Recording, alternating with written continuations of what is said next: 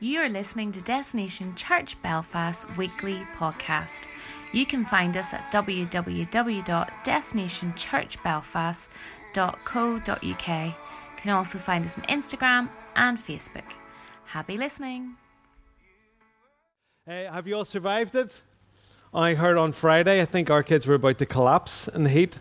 I was enjoying being on the beach at 9 a.m. painting for four hours. I'm not going to lie, it was an absolute joy as you just watch all these people come on and relax. And I'm thinking life does not get much better than that. If you were in work, oh well. Moving swiftly on. Okay, so uh, we're continuing on with this uh, new strategy, which is come and see. So if we can get the first slide up there, that would be great. See if my click. Yeah, we'll go. So we're talking about come and see. So hopefully you've been taking out your come and see for a spin. Anybody like to come and see? Come and see. Come, Angie's is more of a swipe. I mean, it's a little violent, Angie, so we're going to have to work on that a wee bit more gently. But you want to be about come and see. Come and see something. We're going to look into that a little bit more this morning. So I want to speak about two things. The first is come and see why we don't bring an invite. Okay, and we want to talk about that together, and I'm going to ask you for your input in a wee second. But we really want to do a conversation, not in the uh, presence of condemnation, because you can go, oh, well, I'm really bad, or that, that phrase that I think is ridiculous, I'm a really bad Christian. I'm like, clearly you don't get what this whole thing's about. We're not. We're just trying to figure this out. The more that we can go, I really struggle with this, the more that we can find healing and help in it. So, the more uh, transparent that you are, the better. So, we're going to talk about come and see why we don't bring an invite, and then come and be seen, which is the next part of the process. So, why we don't bring an invite. So, tell me, maybe you have a friend that finds it difficult to bring an invite, but why wouldn't you bring an invite? The lovely woman in the front? I was thinking about this this morning because of the story you told me. And I was thinking, I forgot. You forgot about it? You forgot. Honestly, I, I turn up on a Sunday morning and, you know, you're very good and Andy's very good. But it goes, it, I forget the busyness of my week. Right, okay. I, and on Sunday morning, I'm all like, I know who I'm going to say to. And then my week gets busy. Yeah. Okay, Do you remember how uh, long a thought lasts for? A wee bit longer than that? What'd you say? No, no. Have we any increase? Clearly, my communication needs some work. Um, so two days. You've got you've got two days. Two days. Okay. And the greater that the impact that the thought comes with, you think about it. When the enemy whispers something to you, you're going to be hard pressed to get off that. But uh, whenever God speaks something, it may come with a whole heap of wonderful stuff with it. You've got two days. If you don't uh, start meditating on that, then that's going to dissipate. So we've got to be intentional. So you forget. I actually didn't have that one down. Anybody else? Why wouldn't you invite? can feel a bit awkward. Awkward or The thought of that awkward conversation that you might have to have. yeah, Yeah. awkward or embarrassed. Qualify the conversation. Say that again. That you disqualify the col- conversation before you have it. Right. Okay. So your imagination as to what it might be like robs you of what it could be like. Okay. Anybody? I would get connect with that. There's times where I'm like, oh goodness. Last night I was in the, the garage and the girl said to me, what was it? Something had happened. And I, a couple of things, I said I brought my bag and she said, oh, don't you always feel like you're winning at life when you bring a bag to, to a grocery store when they ask you, do you need one? You're like, no, no, I have one. And then I had just the right amount of change and she said, I could really do with your luck. And I knew it was an opportunity. I could have said, it's not luck. I can tell you what it is if you want. It's not luck. And I walked off and I had all that good stuff after I left and I didn't go back in because that would have been really awkward. Excuse me, can we have the conversation that we should have had in that moment? And you know the way you said that and I said that and she looks at me and goes, Have a nice evening, sir. Walk on.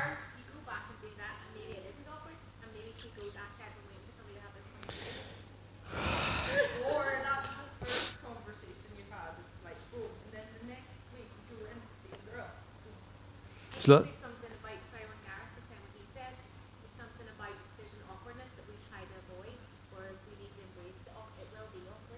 Yes. And actually, the more mature we get, we can just go, This is awkward. Negative reality. Andrew has taught a lot about the negative realities of life. When we know that we've got to have an awkward conversation, well, when you know what's awkward, you're not going to be surprised. The, the ones that are really difficult are you're like, this is going to be easy. Yeah. And you walk in, you go, how about that? And they go, Why would you say that? That's a bit confrontational. Why would you do? I had one of those this week. Uh, I uh, did something and the person kicked off, took offense, boom, went up in the air, and I afterwards was going, I don't actually understand what happened here. So they're the really awkward ones that normally kind of sideswipe us. Okay, so we've got forgotten and we've got embarrassment and awkwardness and perceived like what it's going to be like or the difficulty of what it's going to be like. Anybody else? You uh, make the decision for them. You say, you know, they wouldn't be impressed with Okay, so you make an assumption that they're going to say no and therefore you don't. Okay? Fear. Just go straight to the core there, Emmy. Fear. Any particular brand of fear? Well, there's multiple probably here, like, they might think of you as a whack, like, wacky person. or that- Yeah, I know. It's, uh, it's embracing it, isn't it? Um, and like, even just fear that they're gonna feel uncomfortable, or that you don't know what they're gonna think, or, yeah, like, there's could be multiple different fears, but yeah, fear just generally, like, even popping out the question to say, would you like to come, you know? Yeah, yeah, I get it. Okay, anybody else? I think for me, I, I think it's okay asking people, but once they say, guy, never, you know, not really, you know, and don't come, then you just never ask them again, because then you feel a bit pushy. So Yeah. you throw that out, if it's usually, I think, think it's usually quite natural conversation. You go, you should come, it'll be really good, and blah, blah, give them information, then you just sort of don't come, so you never ever go there again, Yeah. because you've already done it, so sure don't. There- There's definitely, there's definitely some, I would often say you're welcome anytime. Yeah. But there's definitely the moments where it's the no risk, no reward, where you push it forwards a bit. Listen, I think you might benefit from being here. And then they maybe avoid you, or I don't know. Maybe it, it I don't know. But yeah, I hear you. strangers,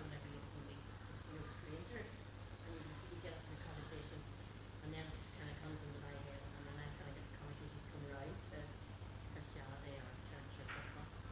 Uh, I find that a bit of that's awkward. Yeah. Anybody else? Maybe it, like you're not actually too fond of the person, but then you feel like there's a Anybody else?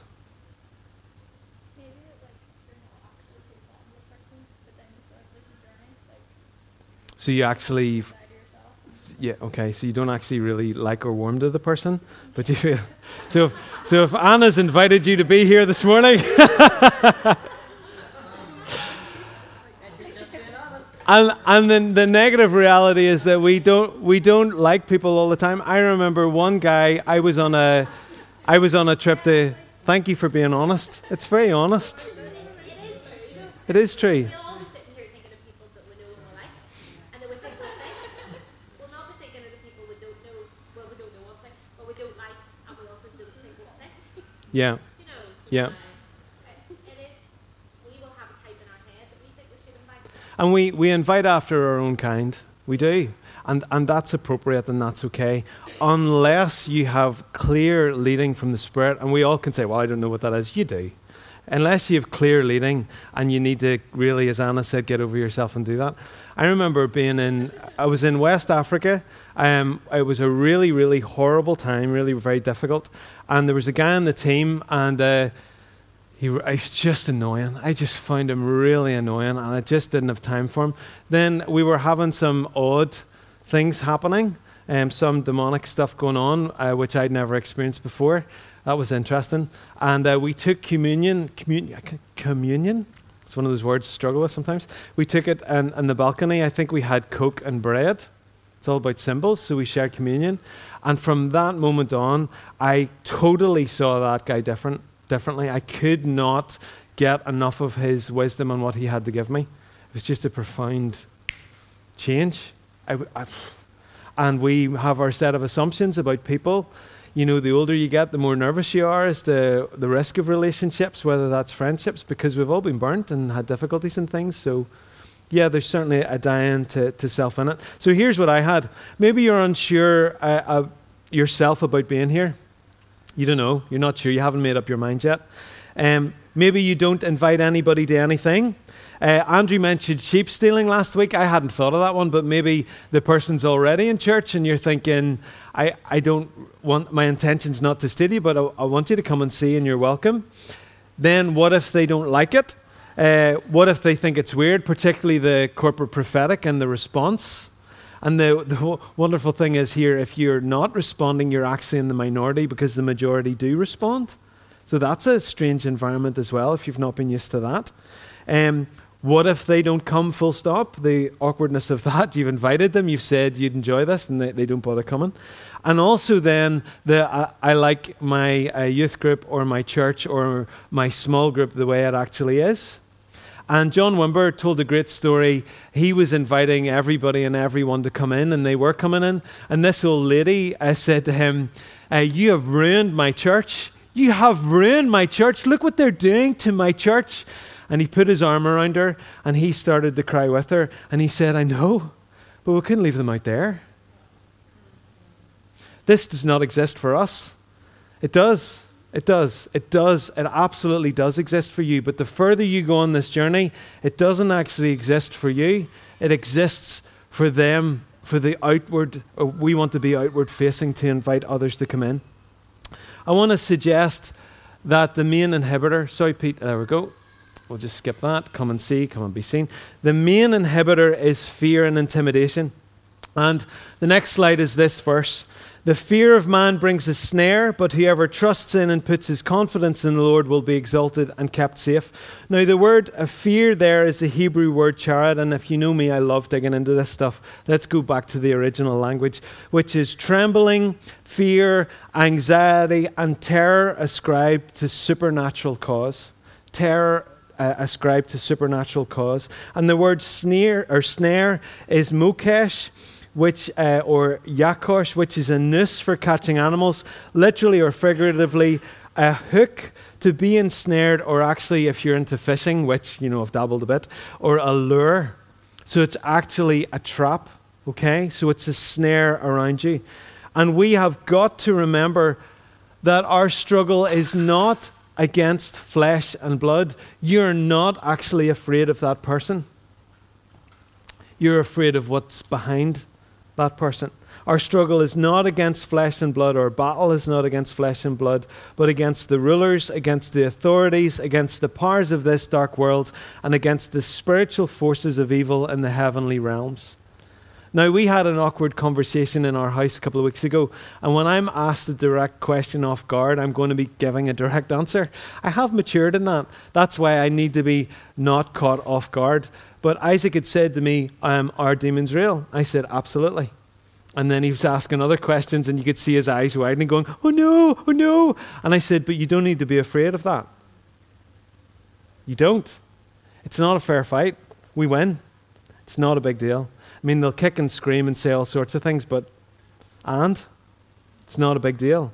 But as long as you're intimidated by those things, they have power over you, the power of suggestion. So we've got to remember that our battle is not against flesh and blood. For God did not give you a spirit of fear, but of power and of love, a sound judgment, and personal discipline, abilities that result in a calm, well balanced mind and self control. So if God didn't give you fear, who on earth did? He didn't bring it along. And yet, I would suggest for most of us, we have lived, and if you want to hear more about this, go to the Mind Matters series on our website. Fear, actually, we have, we have so been accustomed to yield to it with, that we feel that it is the voice and the feeling that we've got to yield to above and beyond every other voice. I certainly have had that t shirt if you're yielding yourself to fear, you know, that feeling that comes over you, which will only intensify and tighten its grip if you yield to it, you are not bowing your knee to Jesus Christ. And it's going to require everything within you, particularly if you have a pattern of doing that, to go, no. Even though my body is shaking, my mind is overrun, maybe you're broken out into a cold sweat, you can, in Jesus' name, say, no. You must yield yourself now, because they know. They know better than you know. The enemy knows who Jesus Christ is. You might not fully, but you start saying no. They have to yield themselves, they have no option. Take it out for a spin. So the next time you're terrified, in Jesus' name, no. Ask for the presence of God, and you take authority and say, No, in Jesus' name, I'm not doing this anymore or get the hell out of here, is one of my fond phrases that I tend to use, because we don't want it around us. Fear is a liar, and it is great, the great acronym is false evidence appearing real. And fear is pathetically weak compared to love. It really is. Love always wins. And discipleship is the journey of becoming more like Jesus, who is completely whole and is unintimidating. Now, that might feel like that is a million miles away, and that's okay. I am certainly not there yet, but I am more there than I've ever been. This is an incremental journey, and we've talked about this lots. It doesn't change overnight. It doesn't. And even the overnights happen because of incremental and slow and steady growth. So remember that fear is pathetically weak compared to love. Intimidation will hinder you in everything that you do what you wear, what you say, how you act, how you respond when you're asked what restaurant you want to go to, the decisions that you make with your life. It's going to have an impact everywhere. So if you've conviction that this is true for you, and remember, there's no condemnation here, you don't want to remain that way. You want to get free. And it's the invitation to say to others, come and see, and let that journey be a catalyst in your own personal journey of discipleship towards wholeness. And if they don't come, you've done something in overcoming that fear and intimidation to invite them. This is about a journey that you have with Jesus, and part of that is to invite others to have theirs too. Our soulless responsibility is to issue the come and see. If they take offense, if they're receiving something that's not present, we are not responsible for how anyone feels. Now, would anybody in this room have ever said, whenever you said that, you made me feel so ashamed? Isaac, straight up. Anybody else? Anybody else? When you said that, you made me feel so awkward. Okay, thank you for your transparency. The truth is that nobody can make you feel anything. You're actually responsible for your own feelings. And that's a very powerful moment because actually, Jesus didn't say living waters are going to come from outside to inside of you. He said, Where the living waters are up from? Where do they come from? They come from within to without. So we can, the more mature that we get, be in the most horrendous of circumstances and start to be a little geyser of the presence of the Spirit that brings effect and change. And the water of the Spirit comes and starts to put out the fires that are all over the place just because He's present. It's, I mean, it's, it's tough. It burns a little. It's like, oh, geez. it's actually much easier to live that uh, I'm victim to what you've just said to me. But it is a much better way to live to go, I'm actually responsible for what I'm feeling, which means the power is within your control to be able to make change within yourself. You're not responsible for anyone, for their feelings, for how they act, or for how they react. And often the Holy Spirit will get you into trouble. Now, you're responsible for your children. There are those that you have right and godly responsibility for, but often we are being overly responsible for things that we don't need to take responsibility for. So I was uh, caught speeding. I was doing, were you? It's, I, am so not happy to be in that club. You seem to be quite happy to be there. Um, but anyway, I, got, I was uh, done for doing 40 and 30, and um, the postman came to the door and he rang the door and he said to me, What's your name? And I said, My name's Colin. And he said, Listen, I'm just so sorry. I mean, like, I just feel so responsible uh, for having to give this to you because I, I mean, I'm aware that I'm. I mean, I don't know. I mean, it's difficult for all of us, but I mean, this is 60 quid. And I mean, if it's not 60 quid and you're going, I'm not doing that class, I would rather take the three points. Um, you know, it's going to be more money. And I mean, I don't know how you feel about that. Or it's a good class. Thanks, Angie. Um, but, you know, and we stood there and I was going, mate, you're not responsible for what you're delivering. Like, I mean, he just. No, he, he just popped it through my door. We are so often taking responsibility for things that we are not actually responsible for. We're the vehicle that they come through. And often God will get you into trouble. I remember one time, I just, somebody said something. They said uh, it was uh, my words. They said, you know, my words won't return to me null and void. And I, in my innocence, said, is it not God says that? And they exploded at me. I was thinking, jeepers, what am I dealing with here? And the next day they rang really, really repentant, said, I'm so sorry. He's going to get you into trouble. And that's okay. Because we're not called to be our own We're called to be His, and He can do with us as He wishes. Now, you get to decide as to whether that's going to be the case. But the sooner that we take responsibility for that which we have responsibility for, it all gets a lot easier. Like when people come to me and say, Do you know what's happening with the interns? And normally they don't now because they know that my answer would be, That's an Andrew question. Because I'm not responsible for that. So we want clear and clean lines of responsibility. We're only responsible for ourselves, and we're only responsible for the sin that we are convicted of that the Spirit brings to our attention for ownership and repentance.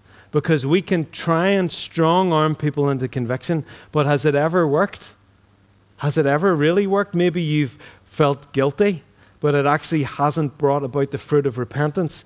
And it is God's kindness that leads us to repentance. And that's a good job because you're like, oh my goodness, I have really messed this up. And you own it. And actually, then there's change. So, how do we overcome intimidation?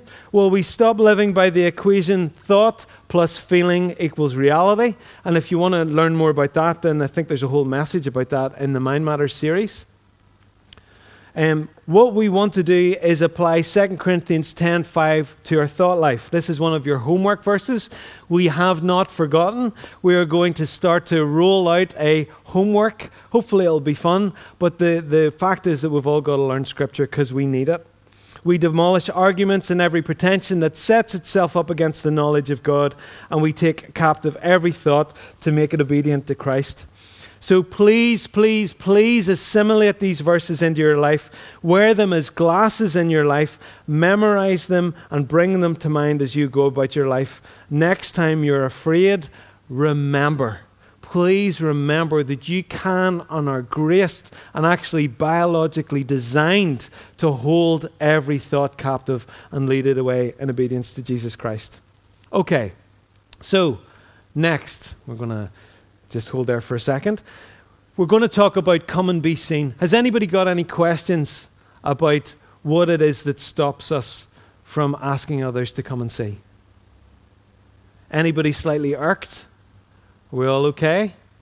Okay, let's move on. Any questions? You want to meet and chat about it? You know that I'm always here and my door's always open, and I'd be delighted to do that. We're going to look at come and be seen.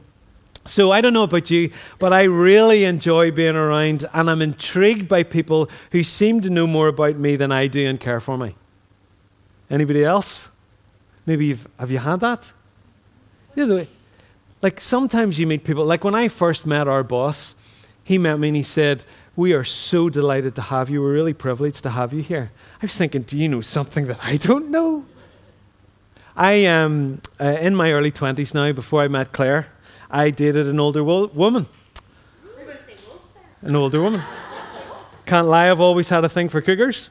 Uh, you, you, can tell. Uh, the, oh, sorry, that was a direction to me. I was actually, uh, so when I was sitting on the beach in Helens Bay, this guy, Tony, comes down and says, Can I, can I sit? And we were just chatting and really getting to know each other. And anyway, uh, we were just talking about our wives.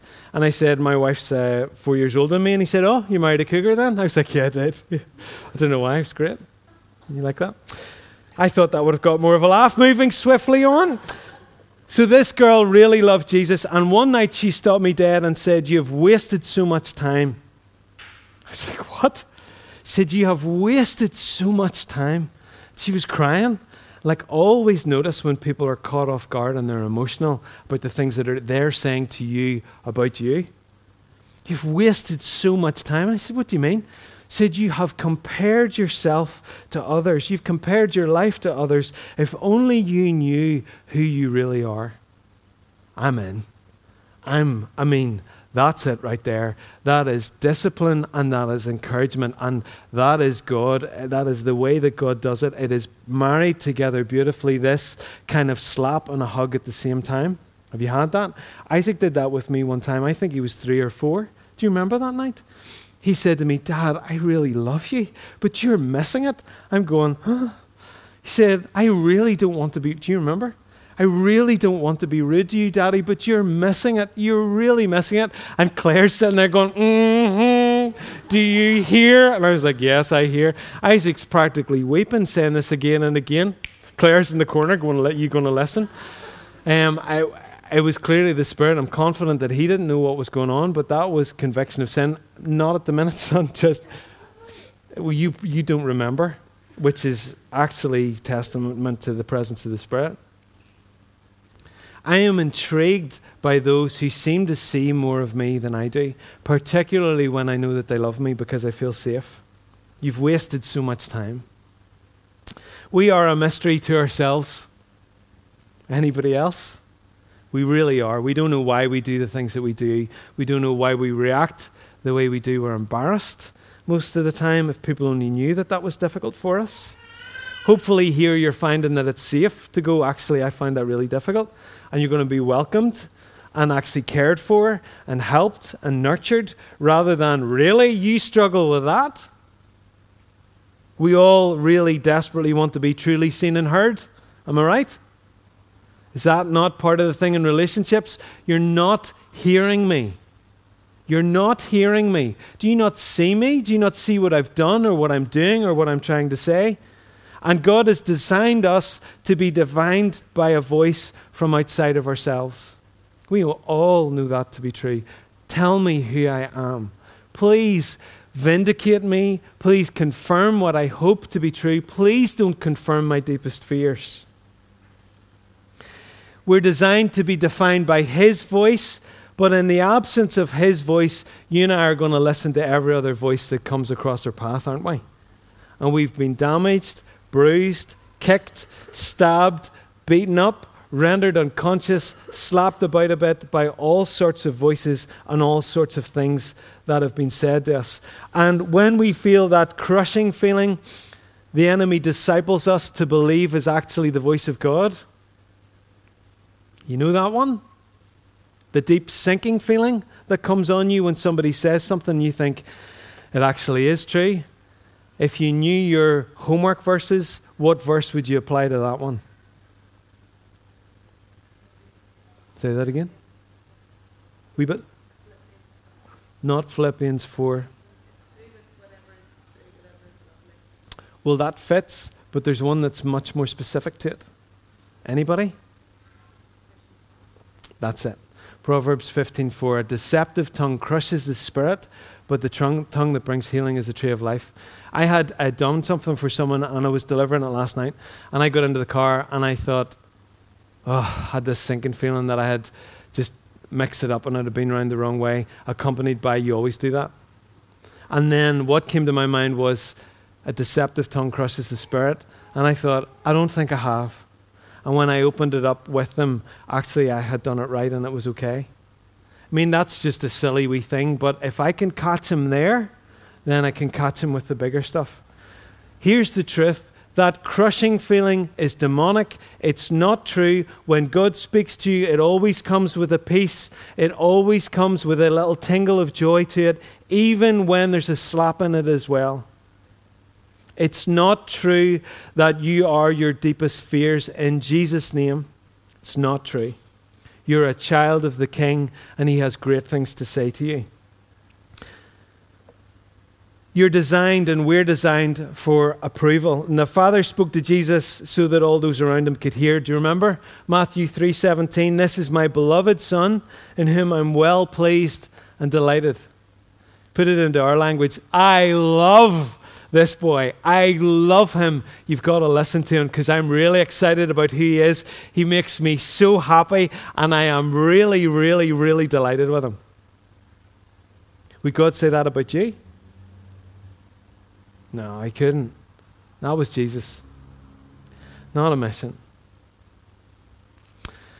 He will. Do you know how many times I've experienced His love? I couldn't count. Do You know how many times He's thanked me after I've walked away from something? My goodness. And yet, would you not do that with your children? Could you grab my socks for me, son? They bring them. Thanks so much for doing that. Why would he not? He's a good father. He wants you to hear his voice.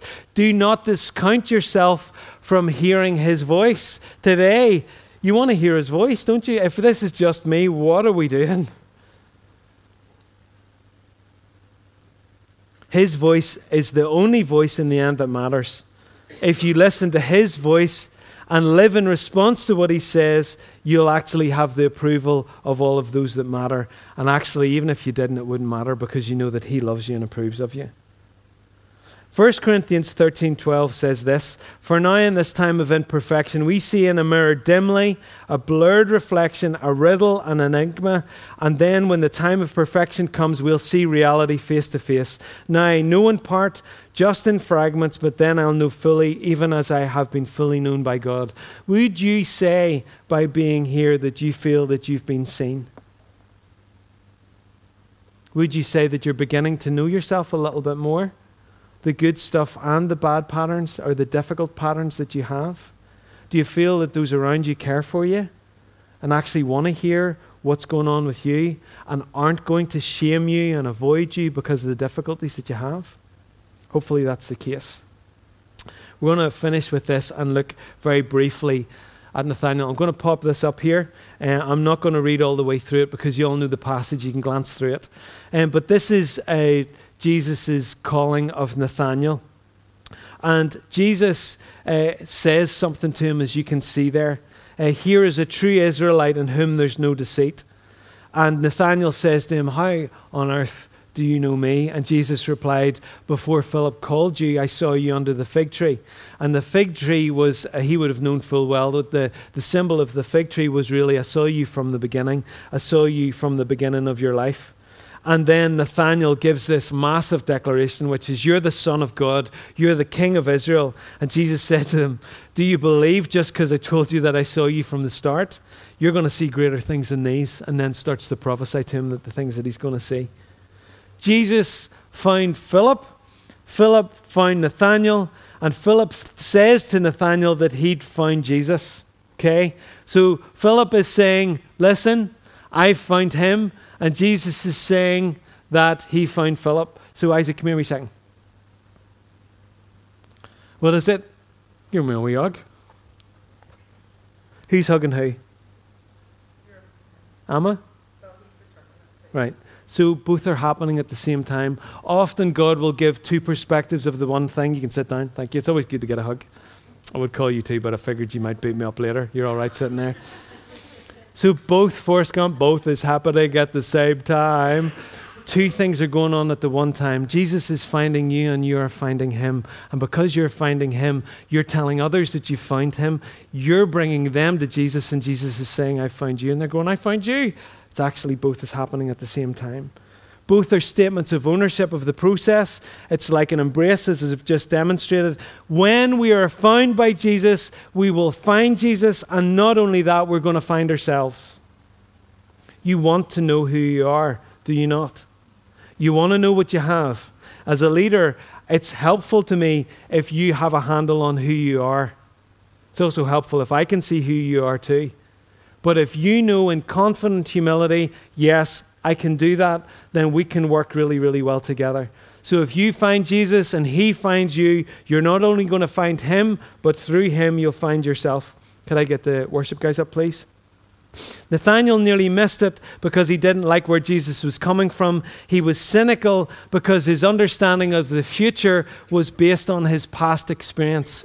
So, what stuff has happened in your past that you're letting prophesy and project onto your future? What is it that's not going to happen because of your past? Because that's not true. You're not your past. You want to be tomorrow's person here today. You're not the sum of the things that have happened to you. And Jesus tells us, like he told Nathanael, the reality of who we actually are. Here, truly, as an Israelite in whom there's no deceit, we expect criticism, we get encouragement. Jesus' words call us to become everything we're created to be, and it changes our view of ourselves. Please, I hope that that is happening here, that you're beginning to see that actually you're not the ivy, you're the tree underneath we'll discover that God was there all along. Would you like to stand with me? Because we want to respond to this this morning. And the revelation that we're known uncovers the divinity as to who Jesus is.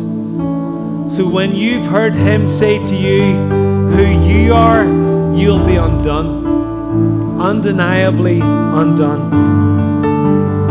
and He'll envision you with a greater reality than you've ever had before. So, what do we do with this?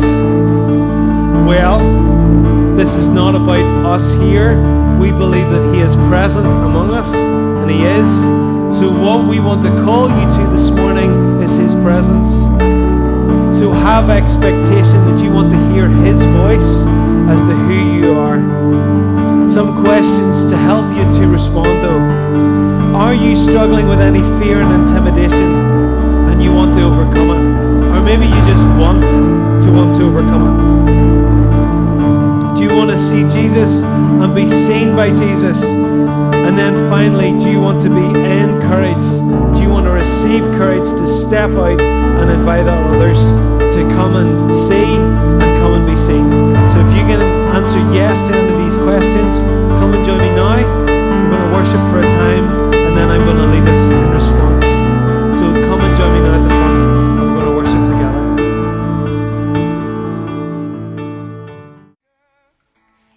been listening to Destination Church Belfast weekly podcast. Remember to check us out at www.destinationchurchbelfast.co.uk and have a great week.